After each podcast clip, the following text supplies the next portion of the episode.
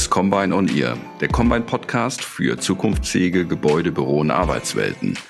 Combine on Ear ist unser neuer Podcast, in dem wir mit interessanten GesprächspartnerInnen über aktuelle Themen der Immobilienwirtschaft sprechen wollen. Wir kombinieren Perspektiven für einen ganzheitlichen Blick, ohne Tellerrand. Um was geht es in unserer heutigen Episode? Arbeitsbüro und Lebenswelten, Systeme sind koronalisiert. Denn vieles hat sich in den Organisationen geändert. Interaktion, Führungspraxis, Gruppen, Organisationsdynamik, aber auch Strategien, Strukturen, Abläufe. Und vieles scheint mehr denn je am Faktor Raum zu hängen. In den Lockdowns rettet nämlich der virtuelle Raum vielen Organisationen das Überleben. Und Raum, der physische und virtuelle, wird zu einer zentralen Bühne für neue und alte Spiele. Der Faktor Raum scheint Organisation zu Realexperimenten zu machen. Stefan Kühl hat eine, ich würde sagen, universale Konstante von Organisation herausgearbeitet, dass Regeln gebrochen werden müssen, damit Organisationen überleben können. Ich würde sagen, das ist die Regel vom Regelbruch. Ich frage in unserer heutigen Episode, gibt es auch ein neues Normal für den Regelbruch? Verändert der Faktor Raum die Regel vom Regelbruch? Haben wir ein Regelbruch-Momentum? Hierzu habe ich zwei ziemlich bekannte Experten eingeladen. Der eine hat als renommierter Organisationsforscher, Professor für Soziologie und Organisationsberater bei Metaplan gerade sein Buch Brauchbare Illegalität vom Nutzen des Regelbruchs in Organisationen im Campus Verlag veröffentlicht. Der andere ist als Geschäftsführer von Combine einer der Experten für zukunftsfähige Gebäude, Büro und Arbeitswelten und damit für den Erfolgsfaktor Raum. Es ist großartig und ich freue mich sehr, dass heute beide da sind. Der eine ist Professor Kühl. Herzlich willkommen, Herr Professor Kühl. Ja, hallo. Der andere ist Matthias Pietzker. Hallo, Matthias. Hallo, Dietmar. Ähm, ich schlage vor, dass wir uns kurz unseren HörerInnen vorstellen. Ähm, Stefan Kühl, beginnen Sie? Ja, klar, gerne. Ja, ich bin ähm, Stefan Kühl, ich bin Professor für Organisationssoziologie an der Universität Bielefeld Organisationssoziologie bedeutet, dass wir uns mit ähm, sehr unterschiedlichen Typen von Organisationen auseinandersetzen. Also nicht nur Unternehmen, Verwaltung, sondern auch Ministerien, Polizeien, Armeen, Gerichte, Gefängnisse. Also die gesamte Spannbreite von Organisationen, vielleicht ein bisschen anders, als es die Betriebswirtschaftslehre tut, die ähm, doch eher stark auf Unternehmen ausgerichtet ist.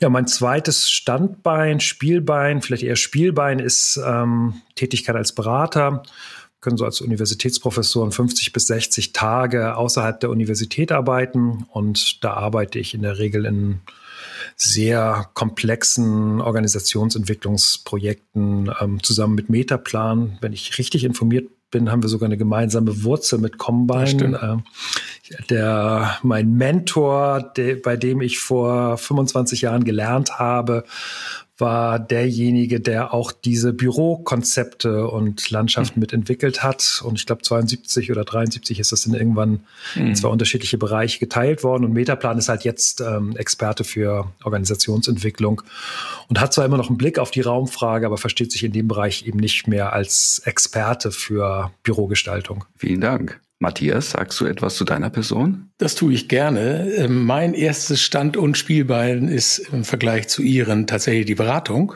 Äh, und das tue ich äh, mit Leib und Seele und das auf Gebäude, Raum und was auf diesen Flächen in diesen Räumen passiert. Ähm, das mache ich weniger für Armeen, Gefängnisse und diese Art äh, Organisationssysteme, sondern eher tatsächlich Unternehmen oder öffentliche Hand. Äh, das sind uns, oder mein Spezies, aber auch das von Combine und die Historie stimmt, nämlich Combine ist noch gar nicht so alt, weil es sich 2015 aus dem Quickborner Team und der Firma Marcon zusammengefügt hat und das Quickborner Team war dann Ende der 70er, Anfang der 70er tatsächlich eben die Abspaltung zum Metaplan. Insofern gibt es eine gemeinsame Historie. Vielen Dank. Wieder was dazugelernt. Ähm, ich bin Dietmar Adam, Change Manager, systemischer Organisationsberater und Coach bei Combine. Ich ähm, gehe einfach mal in medias res. Herr Professor Kühl, äh, was verstehen Sie eigentlich unter brauchbare Illegalität? Ja, ist ein, finde ich, äh, sehr reizvoller Begriff. Und zwar deswegen, weil er ähm, ausdeutbar ist. Ähm, er hat eigentlich zwei Aspekte. Das eine ist ähm, diese Komponente von brauchbar. Und das heißt, es geht um Regelabweichungen, Illegalitäten, die jetzt nicht dem einzelnen Organisationsmitglied nutzen, sondern ähm, es geht um Regelabweichungen, die ein Organisationsmitglied oder auch mehrere machen, um insgesamt der Organisation zu erleichtern, einen bestimmten Zweck zu erreichen. Also es geht um das Umgehen von Arbeitsschutzmaßnahmen, nicht weil man faul ist, sondern weil man der Organisation dabei helfen möchte, einen bestimmten Termin zu halten. Es geht um die Umgehung von Arbeitssicherheitsstandards, ähm, um insgesamt schneller und effizienter arbeiten zu können. Also jede Form von Regelabweichung, die für die Organisation funktional ist, für uns als Soziologen viel interessanter als irgendwelche Regelabweichungen, die nur dem einzelnen Organisationsmitglied nutzen. Wenn man irgendwelche Kopierpapier mit nach Hause nimmt oder Stifte oder einen Drucker, um sich persönlich zu bereichern. Das ist eine relativ äh, simple Sache, damit kann man umgehen. Da gibt es dann die entsprechenden Arbeitsrechtsverfahren. Und diese funktionale Regelabweichung, die brauchbare Illegalität ist für uns interessanter.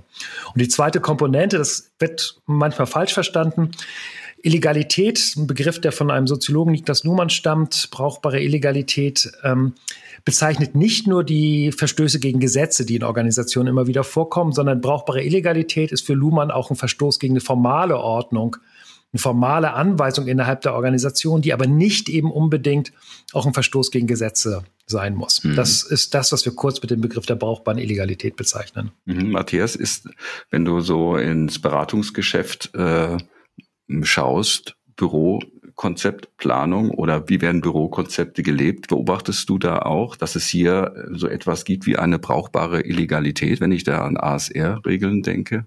Das verschafft mir Trost, dass es die brauchbare Illegalität gibt, ähm, weil es ein bisschen zeigt, dass wir es auch mit Menschen zu tun haben und nicht mit sagen wir, soziokratischen Systemen, die alles überstülpen. Und es schafft mir sozusagen auch die Hoffnung, dass es immer Wege gibt der Gestaltung.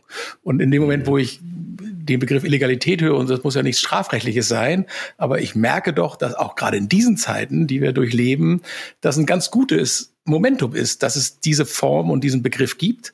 Äh, und ich merke auch immer wieder, wenn wir uns jetzt über neue Arbeitsformen und neue Arbeitsumfelder Gedanken machen und viele dann sagen, was ist das für ein Korsett, das da über einen gestillt wird, dass aber dieser, ich nenne mal, ich nenne es mal Gestaltungsfreiraum einer brauchbaren Illegalität eben tatsächlich Hoffnung macht, äh, etwas Gutes zum Gelingen zu bringen. Mhm. Was nur wichtig ist, dass das kein berechenbares Momentum ist, dass wir voraussetzen, dass es da ist und nur dann ein Konzept funktioniert. Also es muss nur, wir müssen uns nur klar machen, dass wir auch nicht nur mit Homo economicussen zusammen sind, sondern vielleicht auch mit äh, eben irrationalen Kolleginnen und Kollegen oder rational, aber vor dem sagen rationalen Denken eher eine andere Entscheidung treffen. Das finde ich bedeutungsvoll und wichtig und muss bei der Raumplanung auch bedacht werden. Jedes Korsett, das man bindet, hat auch immer einen Weg, dass man umgehen kann. Und wenn das brauchbar ist, würde ich sagen, ist das nicht zum Unnutzen eines Organisationssystems. Das ist ganz interessant. Äh, deswegen äh, schließe ich gleich mit äh, der Frage an, ähm,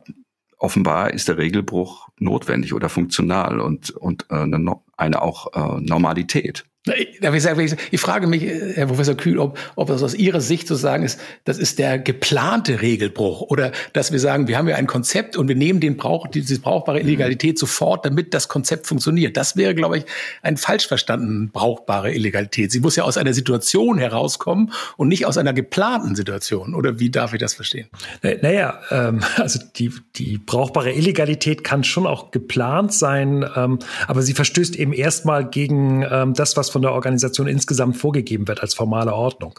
Also insofern hat sie schon so dieses wilde, auch leicht anrüchige, weil sie eben nicht abgesichert ist in mhm. Gesetzen. Aber ich, ähm, ich finde es teilweise sehr faszinierend zu sehen, ähm, wie solche brauchbaren Illegalitäten sich über Jahre in Organisationen einschleichen und dann auch an neuere Mitarbeiter weitergegeben werden. Es gibt keine formale Entscheidung, dass sowas gemacht wird. Also man kann das nirgendwo in den Akten finden. Aber man merkt schon eine hohe Professionalität im Umgang mit bestimmten Abweichungen. Und die Frage, die sich dann immer stellt, wenn man sowas identifiziert, egal ob es sich jetzt um Verstoß gegen Softwarevorgabe handelt oder ein Verstoß gegen Kommunikationswege oder auch eben Verstöße gegen bestimmte formale ähm, Raumnutzung, da, ähm, ist ja die Frage, äh, ja, duldet die Organisation diese brauchbare Illegalität, unterbindet sie oder versucht sie die brauchbare Illegalität in irgendetwas Legaleres zu überführen? Mhm. Das heißt, wir kriegen über die Beobachtung solcher brauchbaren Illegalitäten eben Blick dafür, wo Handlungsmöglichkeiten, Veränderungsmöglichkeiten innerhalb der Organisation liegen. Und was so mir auffiel in den letzten Monaten ist, äh, wahrscheinlich fällt das auch unter diesen Begriff der brauchbaren Illegalität, die Einführung von MS-Teams in Corona-Zeiten. Da gab es mhm. ja ganz viel, wie schnell das dann teilweise ging und wo man wahrscheinlich sagt, alle Formen und Fristen, die man sonst hätte für eine in einem Organisationssystem eingeführte Software, wurde ja vor dem Hintergrund der Geschwindigkeit etwas außer Kraft gesetzt. Haben wir jetzt in vielen Unternehmen so gesehen. Da ging es ganz schnell. Es wurde auch als informelles Tool dann genutzt. Das ist ja ein Frage Gutes, Klammer zu Beispiel für eine brauchbare Illegalität. Ja, also das kann man sicherlich sagen, dass in Krisensituationen, egal ob das jetzt eine globale Krise ist oder auch eine individuelle Krise innerhalb der Organisation, eine bestimmte Ausnahmesituation dazu führt, dass ein höheres Maß an Toleranz und auch Experimentierfreudigkeit in Bezug auf ähm, Abweichung vorhanden ist. Also von daher, klar, MS Teams oder Zoom oder wie die Formate alle heißen, ja. sind sicherlich ähm, ein Beispiel dafür, wo die Organisation erstmal sich vorgetastet hat durch Abweichung von den Softwarestandards, wo viel geduldet worden ist und man jetzt erkennen kann, wie sowas denn in formale Ordnung überführt wird. Mhm. Man sieht das ja jetzt in Organisationen. Also da war, war zu Anfang war im Prinzip alles möglich und dann irgendwann genau. sind jetzt äh, genau. die Datenschutzexperten in den großen Unternehmen oder Verwaltungen dabei zu sagen, ja, also also WebEx dürft ihr nutzen, aber Zoom nicht mhm. und das nur unter den und den Bedingungen, wenn der Server da und da liegt. Also man merkt, wie äh, kurzzeitig geduldete brauchbare Illegalitäten versucht werden, wieder zu unterbinden oder zu formalisieren innerhalb der Organisation. Hm. Welch, welche Rolle hat eigentlich äh, Raum bei der äh, brauchbaren Illegalität jetzt auch im, im Corona-Kontext? Hat sich da was geändert? Also ich denke da an physischen Raum, aber auch virtueller Raum, was ja, wir hatten ja jetzt gerade die Beispiele, ähm, die äh, an, anhand von, von bestimmten Softwaren, die eingesetzt werden. Ähm, fokussiert es oder ähm, ist der Faktor Raum bedeutender geworden jetzt in diesen besonderen Kontexten? Na, ich würde sagen, also in Bezug auf brauchbare Illegalitäten ist Raum halt eine von vielen Komponenten, die man betrachten kann. Also das ist jetzt nicht so, dass ich sagen würde, sie hat eine besondere Bedeutung, die zum Beispiel gegenüber normalen Prozessgestaltung oder gegenüber die Gestaltung von mhm. Kommunikationswegen oder Personaleinstellungen jetzt besonders ins Auge äh, fallen. Aber wenn man jetzt mit Raumexperten spricht, was sie ja sind, dann ähm, kann man das sicherlich runterbrechen auf Raumfragen. Also so ein ganz einfaches Beispiel, wo man die Bedeutung von brauchbarer Illegalität erkennen kann, ist, wenn Sie Einzelbüros haben, dann gibt es ja bestimmte Regeln, wer diese Einzelbüros wie nutzen mhm. Und wer einen Schlüssel dafür hat. Und gleichzeitig gibt es die Notwendigkeit, zum Beispiel weil irgendwas schnell erledigt werden muss oder weil Raumknappheit herrscht, wo man, wo man erkennen kann, wie bestimmte formale Vorgaben an der Stelle unterlaufen werden. In dem Moment, wo Sie jetzt vom Einzelbüro auf ein Großraumbüro umstellen, dann lösen sich bestimmte formale Vorgaben auf. Also der Raum für brauchbare Illegalität wird insgesamt kleiner oder ersetzt durch andere Regeln, die vielleicht nicht in der gleichen Art und Weise durchformalisiert sind oder die andere einen anderen Charakter von Formalität haben.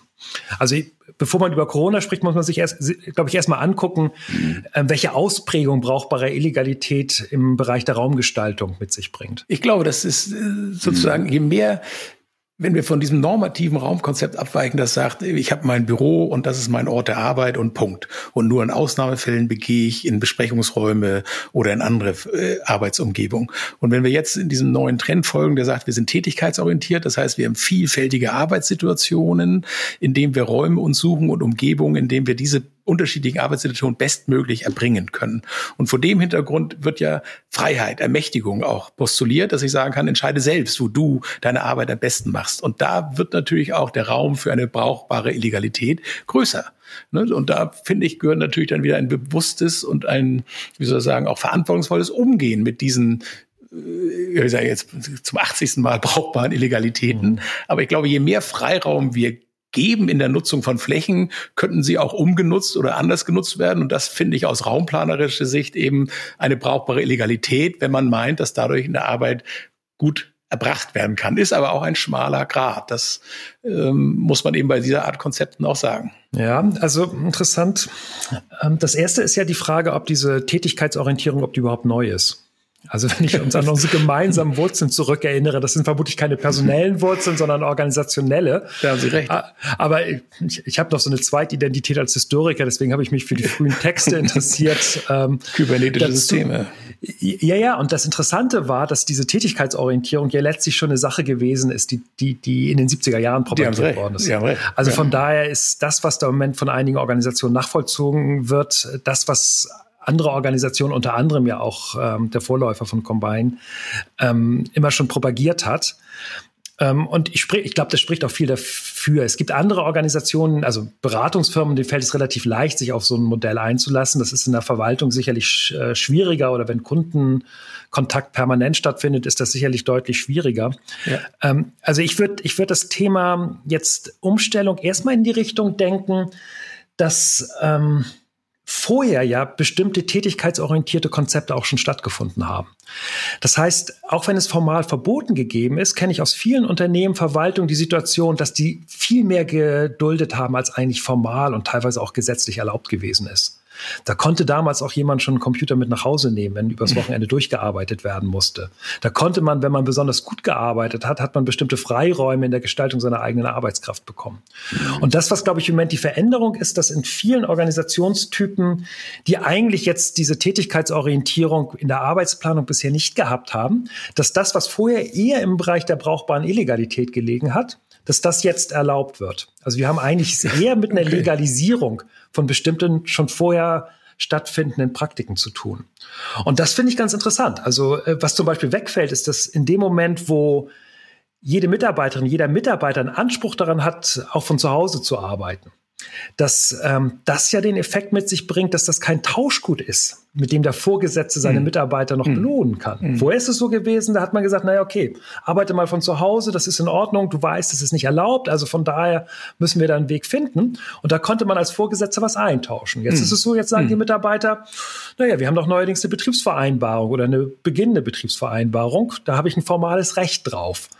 Also von daher könnte es auch sogar so sein, dass ähm, die Steuerungsmöglichkeiten, die Vorgesetzte in dem Bereich haben, eher abnehmen, weil es eben kein, kein Tauschgut mehr da ist, wenn man Ihnen, Mitarbeitern was anbietet. Da stimme ich zu. Ich finde es auch einen sehr interessanten Aspekt zu sagen. Also die Idee ist nicht neu, sie ist aber verkümmert in vielen Organisationssystemen und wird jetzt auf einmal wieder bewusster durch viele äh, Impulse von außen.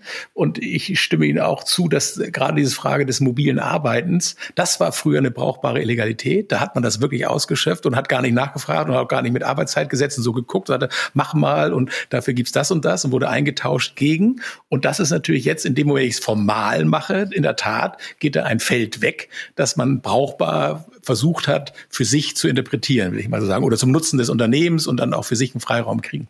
Und da, das ist, finde ich, sehr spannend, weil das natürlich etwas einengt, auch in der Gestaltung was, wenn ich jetzt mal so jetzt gerade mit Ihnen diskutiere, natürlich auch etwas sein könnte, warum Führungskräfte damit ein Problem haben. Weil natürlich irgendein, es geht was verloren, mit dem ich sagen kann, das machen wir mal so und es ist so ein informelles Miteinander und auf einmal ist ein formaler Anspruch, sagt, du kannst mir damit gar nicht mehr kommen als Asset oder als Entgegenkommen, sondern ich habe einen Anspruch drauf. Punkt. Ja. Äh, mal dagegen an, dass natürlich Führungskräfte jetzt auf einmal auch ganz anders Menschen führen und auch messen müssen, sind sie geeignet, zu Hause zu arbeiten.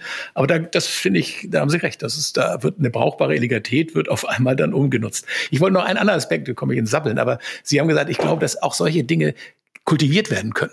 Also diese brauchbare Illegalität, wo Sie sagen, das ist manchmal stärker als eine, als, also eine Regel. Ich glaube, dass da auch Unternehmen oder Organisationssysteme, Teams, Einheiten damit auch ganz gut spielen können, dass es auch Identität schafft. Also sich gegen sozusagen im Rahmen bestimmter Freiheitsgrade oder Normen zu bewegen und Gestaltungsfreiraum zu nutzen. Das ist, glaube ich, auch gerade in diesen Zeiten, wo wir sehr, ja, manchmal in Arbeitsumgebungen ja versuchen, über einen Kamm zu scheren, extrem wichtig, dieses auch aktiv zu nutzen. Nur mhm. wahrscheinlich gibt es in brauchbare Illegalität ja irgendeinen Sprung, wo es dann unbrauchbare wird. Entweder für den Einzelnen oder für ein Gesamtsystem. Ja, ein interessanter Aspekt. Also ich, ich stimme Ihnen da vollkommen zu. Also diese, diese Identitätsstiftung durch gemeinsame Regelabweichung genau. ähm, ist eine ganz wichtige Rolle. Ich kann ein konkretes Beispiel bringen. Es gab ähm, ja nicht nur ein, sondern mehrere Automobilkonzerne, die aufgrund von brauchbarer Illegalität bei der Abgasreinigung in den letzten Jahren in Diskussion gekommen sind. Und ich hatte unter anderem ähm, ein Projekt in einem von diesen Automobilkonzernen, wo ich dann generell erstmal gesagt habe, okay, für euch ist es im Moment schwierig, sich vorzustellen, dass es sowas wie eine funktionale Regelabweichung gibt, weil er jetzt gerade damit schlechte Erfahrungen gemacht hat und das durch euch auch etliche Milliarden gekostet hat. Und ähm, aber denk mal an Fälle, wo es gut gegangen ist. Und dann meldeten sich äh, einzelne Ingenieure und sagten, naja, wenn wir unsere eigene Firmenidentität angucken, dann ist letztlich die ähm, Entwicklung eines Mittelklassewagens, die wir gemacht haben, brauchbare Illegalität gewesen. Die ganze Identität dieses Unternehmens basiert darauf, dass der damalige hm, Vorstandsvorsitzende dieses, äh, dieser Tochter gegen die Entscheidung des Konzerns in ein Mittelklassensegment reingegangen ist. Und davon zehrt dieses Unternehmen 30 Jahre später noch, dass wow. das damals mal stattgefunden hat. Mhm. Das heißt also, es gibt, ähm, es gibt sicherlich brauchbare Illegalitäten, wo es gut geht. Und mhm. die interessante Frage, und das ist für mich eins der ganz großen Rätsel in der Organisationsgestaltung, ist, wo ist eigentlich dieser Umkipppunkt, den Sie gerade erwähnt haben? Also wo wird eine brauchbare Illegalität im Nachhinein ähm, zum Grab oder zum Sargnagel des Unternehmens? Und da gibt es ein großes Problem, nämlich dass man das wie bei eigentlich allen Entscheidungen vorher nicht weiß. Genauso mhm. wie bei einer Investitionsentscheidung, wo man nicht weiß, ob sich der Bau eines neuen Gebäudes lohnt oder nicht, kann eben auch eine brauchbare Illegalität sich später als unnutz, als riskant rausstellen. Und das Problem ist, dass man halt bei brauchbarer Illegalität nicht die gleichen Formen von Kommunikationsprozessen hm, herstellen kann wie bei Investitionsentscheidungen, die erstmal unter dem Gesichtspunkt von Formalität oder Legalität behandelt werden. Das heißt also, die, die große Herausforderung im Moment im Bereich der der brauchbaren Illegalität oder des Umgangs mit Regelabweichung ist, wie kriege ich einen Kommunikationsraum geschaffen, in dem sich Mitarbeiter darüber austauschen können, was der Nutzen und Schaden von bestimmten Regelabweichungen ist. Und das finde ich ist hoch anspruchsvoll. Ja, aber sind das nicht äh, auch Elemente, die bei Innovationsprozessen ähm, auch ähm, eine Rolle spielen. Also da geht es ja, ähm, ich entferne mich auf, auf der Grundlage eines äh, systematischen, strukturierten Vorgangs äh, von allem, was gerade ähm, an, an formalen oder ich, ich verabschiede mich sozusagen systematisch von formalen äh, Strukturen, um, um Neues zu erkunden. Und äh, da gibt es dann ein Vorgehensmodell und ich kann dann ähm, immer wieder schauen, wo stehen wir, ähm, passt es noch so, wie reagiert der Kunde und ist er damit zufrieden und ähm, wie sehen so die äh, Risiken, die zukünftigen Risiken aus, wenn ich diesen Weg weitergehe. Ja, ja, das, das Problem ist in, in dem ganzen Innovationsdiskurs ist, dass der viel zu formalistisch und legalistisch gedacht mhm. wird. Der wird immer in diesen Innovationsformaten gedacht, da werden irgendwelche Innovationshubs gebildet. Und das eigentlich Interessante in Bezug auf Innovation sind die Innovationen, die eigentlich eher im Schatten des Sichtbaren der Organisation entstehen. Also entweder die, die, die kleinen Prozessoptimierungen der Mitarbeiter, die kleinen äh, kleinen Inno äh, Produktinnovationen, für die noch kein Budget da ist, wo die Leute ihr Budget umdefinieren, ohne dass es bemerkt wird, um bestimmte Ideen weiterentwickeln zu können. Und äh, die, Pathologie des Innovationsdiskurses ist, dass wir das nicht ins Blickfeld bekommen haben. Das heißt also, die Herausforderung fände ich interessant zu gucken, ähm, ja, was passiert da eigentlich jenseits des häufig Sichtbaren des Managements. Ähm, und wie kann man sowas fruchtbar für, für Prozesse innerhalb, auch für Kommunikationsprozesse innerhalb der Organisation nutzen? Hm. Ich glaube, wir haben gerade ähm, ganz gute real-experimentelle Bedingungen, wenn wir in den Corona-Kontext gucken und den Umgang mit Raum. Da ist ja die Herausforderung für viele Unternehmen, mit denen wir zu tun haben, äh, dass die auf einmal mobiles Arbeiten praktizieren, Homeoffice, jenseits von irgendwelchen Regeln, dass sie äh, virtuelle, virtuell praktisch führen, obwohl sie formal Präsentismus haben und ähm, die Steuerungssysteme auf, auf ähm, Anwesenheit und physischer Kontrolle aus, ausgelegt sind.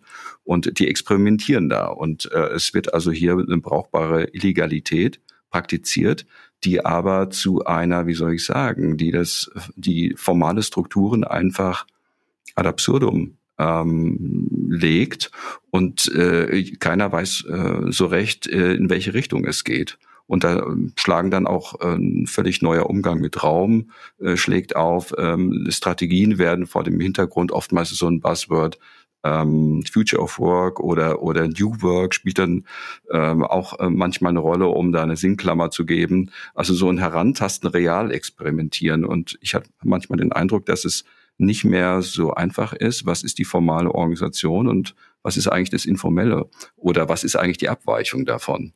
Zurzeit als, als, Besonder, als Besonderheit, die wir gerade haben. Wie sehen Sie das? Also ich vermute hier eine Frage an Herrn Pitzka, oder? Ja, ja an, an beide, an, an die Runde. Mhm. Na, also das war ja so ein bisschen der Punkt, den wir schon angesprochen haben im Sinne von äh, der brauchbaren Illegalität und dieses Abgleiten, was vorher nicht möglich war. Es gibt keine Regeln. Man hat in der Krise den Menschen, den Mitarbeiter, die Mitarbeiterin nach Hause geschickt äh, und dann findet euren Weg und es gibt viele Firmen, die gesagt haben, das lief wunderbar. Also nach einem Rütteln und Schütteln war dann trotzdem eine Fehlerfreiheit, es war eine Kommunikation da, aber es war eben auch eine Krise und es ist kein Zustand, den man, wo man sagen kann, das machen wir zum, zum Normal. Das muss man auch ehrlicherweise sagen. Da gehen Menschen an ihre Grenzen. Ähm, deswegen glaube ich, die Herausforderung ist das, was Sie, Professor Kühl, gesagt haben. Wie kriege ich sozusagen das, das Brauchbare auch brauchbar gehandelt? Wie bleibt dieses offensichtliche Unscheinbare? Wie kriegt man es scheinbar? Und ich glaube, die Sorge ist, dass, dass, dass diese, diese Innovation oder dieses sich miteinander austauschen und dann gute Wege zu finden, die vielleicht nicht beschrieben sind, das wird immer schwieriger, je eher ich im virtuellen Raum bin. Und dieses Commitment, dass eine brauchbare Illegalität doch zum Nutzen einer Organisation ist und nicht zum Unnutzen, wo es dann unbrauchbar wird, wird, glaube ich, schwieriger, je virtueller wir miteinander kommunizieren, weil dann eben so eine Art Commitment und auch physisches oder haptisches verloren geht. Und das, glaube ich, diese Nähe, die ist bedeutungsvoll, damit es eben, wie Sie sagen, auch im Nachgang nicht aus sowas Brauchbares ein Momentum wird, der dann irgendwas hindert oder, oder, oder klebt, zuklebt und das Bewegung bleibt. Das finde ich eben wertvoll. Und da mache mir schon, Sorge ist falsch, aber ich glaube, dass die reine Virtualisierung von Kommunikation und Zusammenarbeit da ein großes Manko hat. Und deswegen müssen wir ja da auch, äh, nach, in, wenn das alles mal hinter uns liegt, hoffentlich bald, äh, dafür sorgen, dass wir lernen aus dieser Zeit, aber nie alles verteufeln, was davor war. Das war ja nun so auch so schlecht nicht, was physische Zusammenarbeit und Austausch ging da habe ich so ein bisschen Sorge, dass Virtualisierung diesen Begriff dann also noch schwerer macht, dieses Illegale im virtuellen Raum.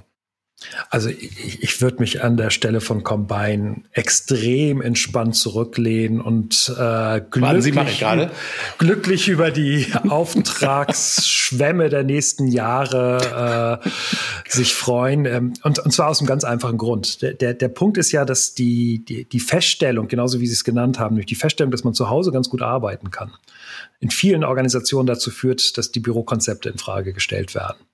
Und zwar nicht deswegen, weil das Management da jetzt sitzt und sagt, ach, wie toll, jetzt haben wir plötzlich die Möglichkeit für äh, neue, innovativere Kommunikationsformen. Das auch. Aber mhm. natürlich, weil sie auch die Kosteneinsparungskomponente sehen. Die, ja, das mhm. ist, ist ja ganz klar. Man kommt mit, äh, wenn man 30 Prozent Heimarbeit hat, kommt man auch vermutlich mit einer entsprechend kleineren Fläche aus. Und das heißt, da, da haben wir im Moment, also nehme ich so wahr, einen ziemlichen Druck, ähm, in den Organisationen dieses Fenster auch dafür zu nutzen. Und ich habe jetzt gerade ein, ein Beratungsprojekt, wo, wo am Rande diese Frage der Bürogestaltung mit reinspielt.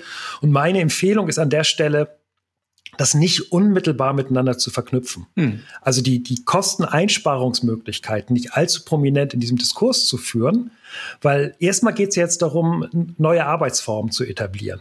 Und wenn die Mitarbeiterinnen und Mitarbeiter sofort die Eurozeichen in den Augen des Managements sehen, die denn da eingespart werden können, dann kann das diesen Prozess, der eigentlich jetzt durch ja. die Krise ganz positiv angestoßen werden ist, entsprechend unterminieren. Also von daher ist mhm. meine Empfehlung erstmal ganz unabhängig von der Kostenfrage darauf zu gucken, ja, ähm, wie wird eigentlich zukünftig gearbeitet bei uns in der Organisation und was ergibt sich daraus eigentlich für die Raumkonzepte, die wir brauchen. Genau. Und hm. dann entsteht vielleicht sogar eine Dynamik, wo die Mitarbeiter ihr Einzelbüro oder ihr zu zweit geteiltes Büro gar nicht mehr so wichtig finden, wenn auf der anderen Seite die entsprechenden Vorteile mitkommen. Und da sprechen Sie mir so aus dem Herzen. Deswegen bin ich auch der Meinung, da irgendwelche Claims mit 50 Prozent Fläche einsparen, wir arbeiten doch eh schon 50 Prozent zu Hause, ist der falsche Ansatz. Das ist natürlich unternehmerisch äh, auch nicht falsch zu sagen, wie gehen wir mit unseren Flächen Flächenkosten um. Aber was mein Repetitum ist, sagen, guckt euch mal eure Arbeits, äh, Prozesse und das Miteinander an und dann guckt mal, was kann physisch, was kann virtuell,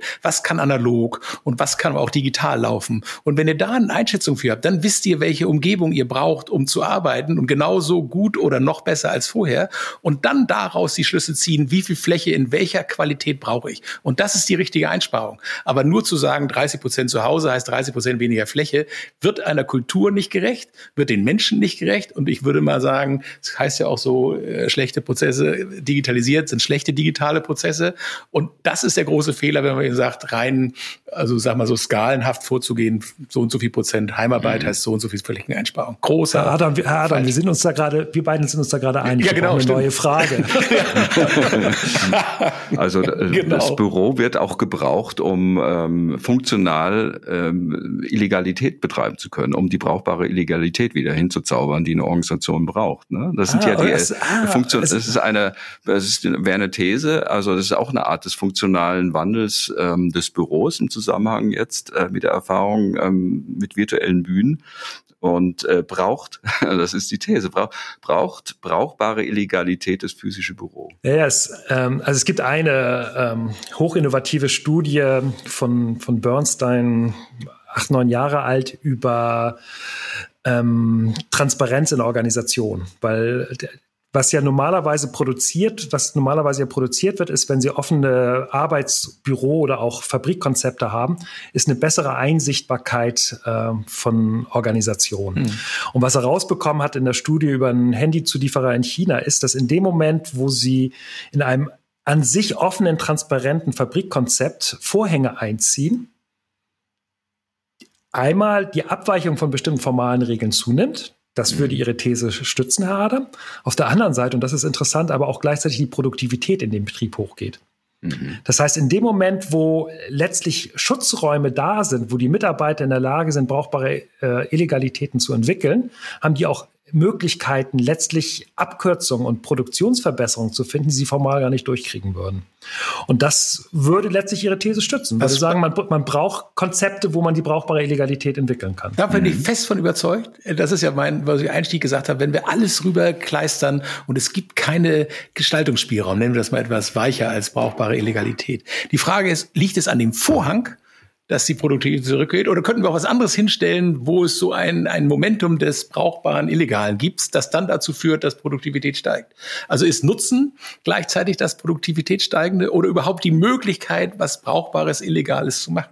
Das finde ich ganz ja, spannend. Ja, ja, also das Interessante ist ja, die Produktivität ist im Gegen der ganzen Transparenzlogik durch den Vorhang hochgegangen. Genau, aber liegt es am Vorhang oder liegt es an dem Momentum einer brauchbaren Illegalität, dass ich sagen kann, ich kann den zuziehen mhm. oder sonst irgendwas machen, was eigentlich gar nicht vorgesehen war. Wenn es vorgesehen war, war es keine brauchbare Illegalität. Dann war es nur ein gutes nee, Element nee. aus, einem, aus einem Großraum oder wie wir es auch mal nennen wollen, eine Unterteilung oder eine Abschirmung zu machen. Super, das ist typisch tätigkeitsorientiertes Arbeiten in einem großen Raum. Also ganz knapp ausgedrückt, würde die These lauten, ähm, der Vorhang hat Intransparenz ermöglicht, die Intransparenz ermöglicht Regelabweichungen und die Regelabweichungen sind nicht zum Schaden, sondern zur Funktionalität, zum Nutzen der Organisation. Darf ich einhaken? Das ist natürlich diese brauchbare Illegalität. Was Sie sagen, ist natürlich, merken wir doch auch, dass, dass das ist man vermeintlich eine soziale Kontrolle, die da steht. Und man macht irgendwas, was vielleicht nicht in dem klassischen Prozess als produktiv gesehen wird. So, und das äh, kann ja dann sagen, dies lasse ich zu, indem ich einen Vorhang habe oder in meinem klassischen Einzel Doppel- oder Dreierbüro, wo ich stillschweigendes Commitment mit meinen Mitbewohnern habe, in Anführungsstrichen, führt dazu, dass ich da eben im Rahmen der brauchbaren Legalität täglich mit umgehen kann. Und vergleichsweise transparente Umgebungen, wo die Kultur die Intransparenz eigentlich noch weiterleben lässt, ähm, das schafft eben durch Vorhänge dann die Möglichkeit, irgendwas zu tun, was ich vorher gewohnt war. Und deswegen bin ich da wieder produktiv. Deswegen ist ja auch, ist ja auch die brauchbare Illegalität fürs Organisationssystem förderlich, weil es ja nicht äh, zu Unproduktivität führt. Und da frage ich mich, kann man denn nicht auch eine Stimmigkeit hinkriegen, dass ich sowas gar nicht brauche, für eine brauchbare Illegalität irgendwie Rückzug oder Intransparenz, sondern dass ich mich in einer Kultur, die stimmt und die von Wertschätzung und von Offenheit und wie soll ich sagen auch Gradlinigkeit geprägt ist, dass ich das auch außerhalb eines intransparenten Raumes machen kann. Das war so ein bisschen, wo ich dachte, Mensch, die ziehen den Vorhang zu, dann werden sie illegal, was sie auch immer tun, und dann sind sie auf einmal wieder produktiver. Da dachte ich, Mensch, das musste doch auch funktionieren in einer stimmigen Umgebung, wo alles idealtypisch klappt Klammer auf, wo ist das schon, Klammer zu, brauchen Sie den Vorhang nicht. Ne? Das stimmt, würden Sie wahrscheinlich sagen, ja, eben, Pizka träumt weiter, ja, okay.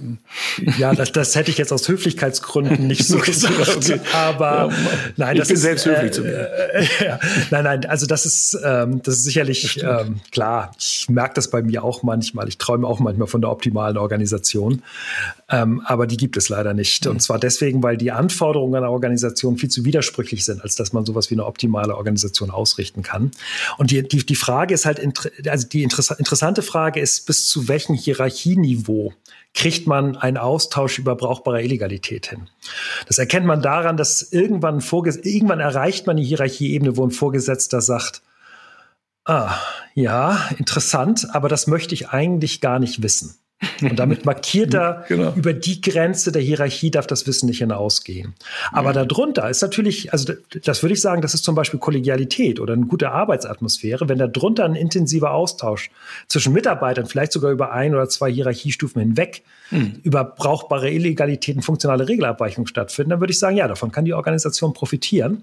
Aber gerade wenn es um Gesetzesvorgaben äh, sich handelt, mhm. spätestens dann, wenn sie das Niveau des, ähm, des Rechtsvorstandes oder der Compliance-Abteilung erreichen, sind die nicht mehr ganz so flexibel darin, über diese brauchbaren Illegalitäten zu reden, sondern die verstehen brauchbare Illegalitäten eben immer nur als eine Aufforderung, das abzuschaffen. Entweder zu legalisieren oder es entsprechend zu verbieten. Die haben kein Verständnis dafür.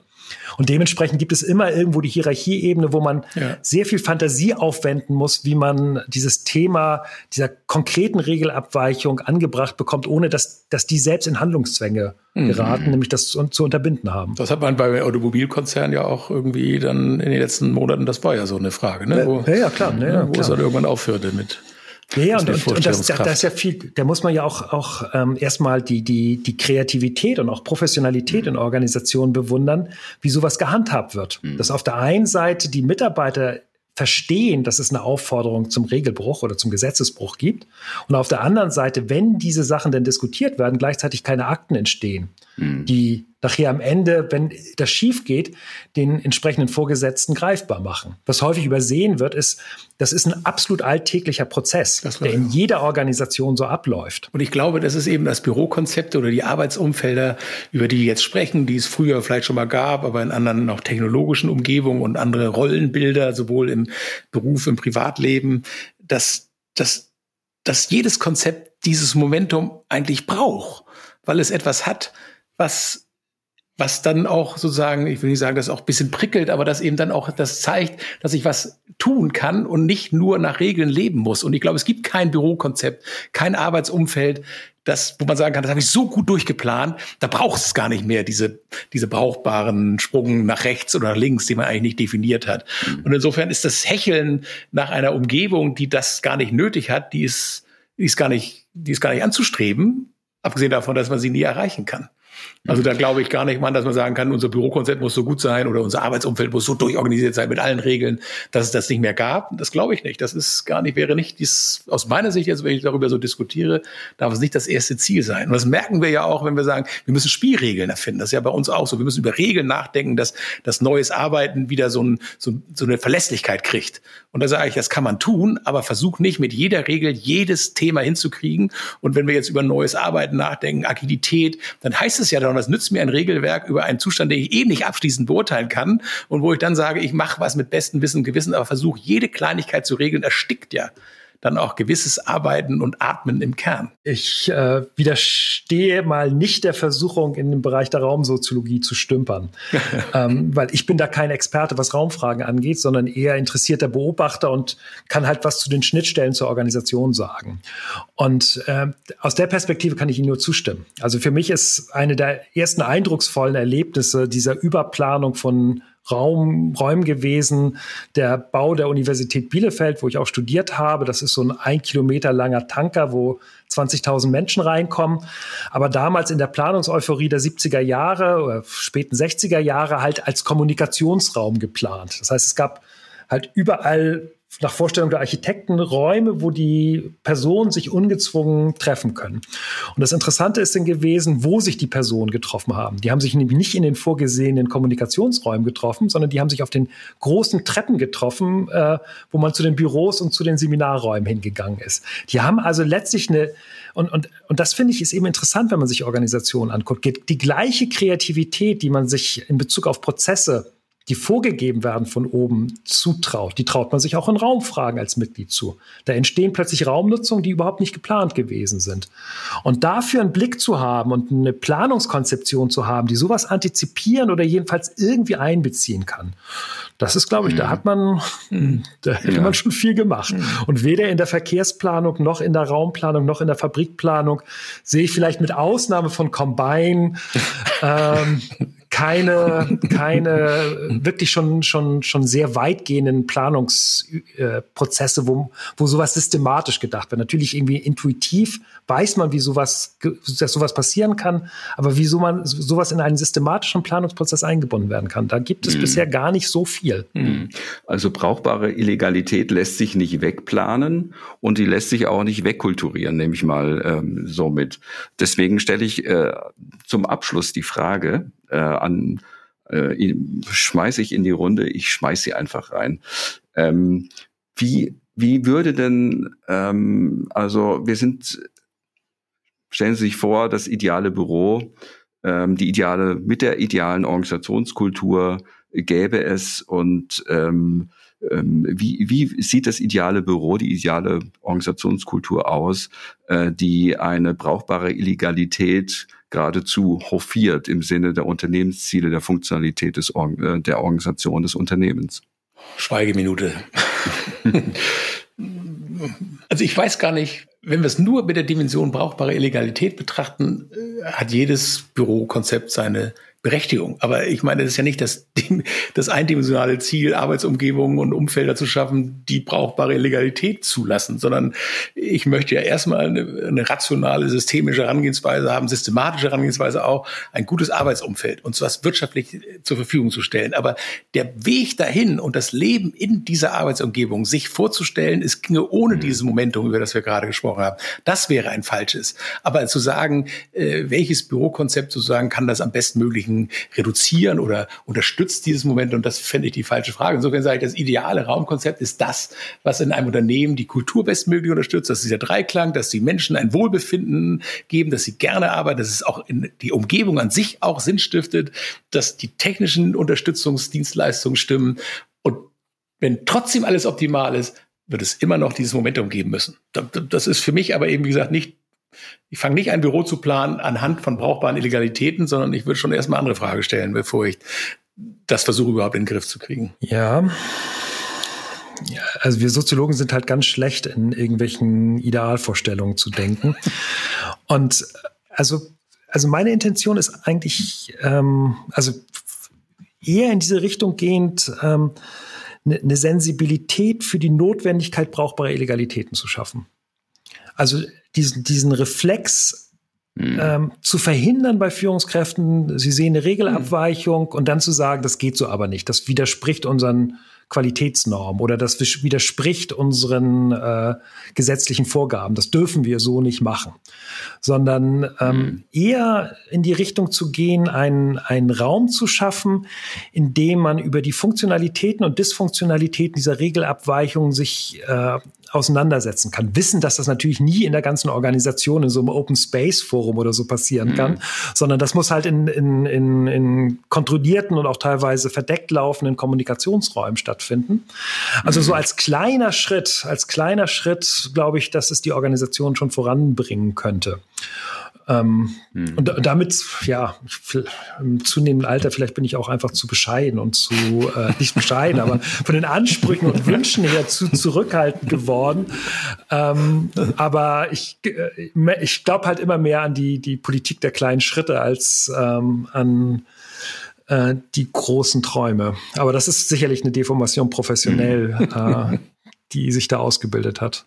Da unterscheiden wir uns noch. Ich weiß aber nicht, welcher ja. Jahrgang Sie sind. Also ich noch. ja, Sie sind noch ich 66er Jahrgang. Also von, oh Mann, wir vier Jahre älter. Hm. Ja, nee, nee, also das ist, nee, nee, das ist, vielleicht sind es aber auch einfach nur die, die alten, ähm, ja, die, die alten revolutionären Prägungen, die dann irgendwann sicherlich von den, die, die Idealvorstellungen sind keine anderen geworden, aber schon eine gewisse Demut, das, ähm, das wie viel man eigentlich so planerisch machen kann und auch einen enormen Respekt vor Eigendynamiken, die sich in sozialen Gebilden ausbilden können. Und das hat sicherlich dazu geführt, dass ich jetzt ähm, zum Beispiel mich an dieser ganzen Diskussion über ideale Organisationen äh, nicht beteilige, ähm, vielleicht über ideale Büros könnte ich vielleicht schon eher anfangen zu träumen, weil es ein bisschen greifbarer ist, aber die ideale Organisation, an die glaube ich jedenfalls nicht mehr.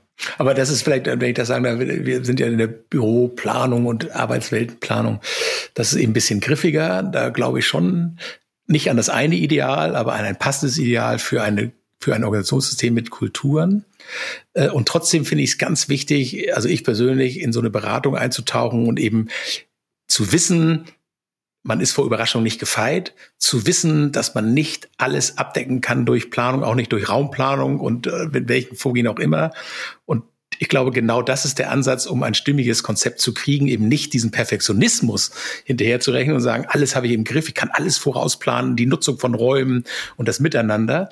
Aber im Rahmen dieses Wissen um Unwissenheit doch ein gutes Konzept für ein Unternehmen, das zum Beispiel uns beauftragt, zu schaffen. Das treibt mich an, sozusagen. Da habe ich noch, da habe ich noch einen Traum, um das mhm. so zu sagen. Aber immer in Demut verbeugend, auch vor dem Mikrofon, das steht fest. So, ich komme mal zum Ende. Ja, ein sehr interessantes Gespräch. Das Regelbruchmomentum verändert der Faktor Raum die Regel vom Regelbruch. Und ähm, ich nehme aus dem Gespräch mit, nee, nee das, das macht er nicht. Ähm, das ist tröstlich ähm, weil ähm, der Regelbruch ja auch funktional ist und ähm, eindimensional den Regelbruch über eine physische Umgebung ähm, abzubilden, ist, wäre absolut dysfunktional. Ich muss aber ähm, sensibel sein ähm, und, und achtsam sein, was ähm, der und die Dinge in, den, in die Metakommunikation, die Reflexion äh, bringen können. Ähm, das sind so in, in Bezug auf den auf, auf Regelbruch oder auf auf ähm, abweichen abweichen können. Ähm, das sind so die Lessons learned, die ich so mitnehme. Ähm, wie sieht's denn mit der Runde aus? Was, was äh, nehmen, nehmen Sie, was nimmst du, Matthias, aus, aus dem Gespräch? Ja, in Vorbereitung auf das Gespräch kann ich den Begriff der brauchbaren Illegalität, aber die meiste Zeit meines Lebens kannte ich ihn nicht. Also insofern finde ich das erstmal äh, nochmal so in Wort gebracht, in zwei Wörtern zusammengepackt, das, was wir brauchen im Leben, was so ein bisschen ja, einfach Realität ist. Und das ist gut so. Ähm, und ich nehme eben genauso mit, dass es, wenn man sagt, dieses Momentum, was wir haben, es gibt kein Momentum im Regelbruch und Regelbruch vom Regelbruch.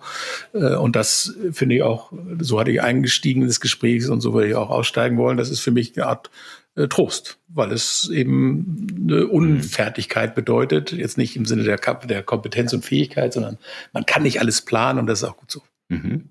Ja, okay. ähm, ja, ja, ich, also ich fand das ein interessanter Anwendungsfall von brauchbarer Illegalität, den ich bisher so systematisch noch nicht durchdacht habe. Und vermutlich ähm, habe ich ähm, bisher auch zu wenig erkannt, wie stark eigentlich Räume auch bestimmte formale oder legale Vorgaben machen. Also ich bin immer davon ausgegangen, na ja, natürlich, es gibt irgendwie sowas wie eingeschlichene organisationskulturelle Ordnung, wer welche Räume benutzen kann. Wer setzt sich irgendwie in der Kantine oder in der Mensa wohin? Das schleicht sich ein, aber es hm. ist halt irgendwie nicht formal verboten, wenn der Mitarbeiter sich äh, dahin setzt, wo normalerweise die Geschäftsführerin sich beim Essen hinsetzt. Also hm. ich habe da, hab da bisher eigentlich immer eher, eher organisationskulturell über Raumnutzung nachgedacht. Und was mir schon auch in dem Gespräch klar geworden ist, dass es eben doch auch klare formale, auch gesetzliche Vorgaben in Bezug auf Raum gibt, ähm, wo man dieses Konzept der brauchbaren Illegalität ganz gut untersuchen kann. Und hm. das war für mich schon eine hm. neue Erkenntnis, die mir vorher nicht so klar gewesen ist. Wunderbar. Ich ähm, nehme eine ganze Menge Impulse aus dem Gespräch. Herzlichen Dank, äh, Professor Stefan Kühl und Matthias Pietzker. Ähm, ja, das hat großen Spaß gemacht und äh, für mich persönlich ähm, auch, ähm, es war sehr intensiv auch. Ne? Also es hat schon so ein bisschen äh, die grauen Zellen gefordert. sehr interessant, um die Ecken äh, zu denken und äh, über Bande zu denken. Und ja, so wenn der Moderator seinen Spaß Toll. hatte, dann war es ja keine ja, schlechte Veranstaltung. Zuhörer dürfen sich auch nicht langweilen.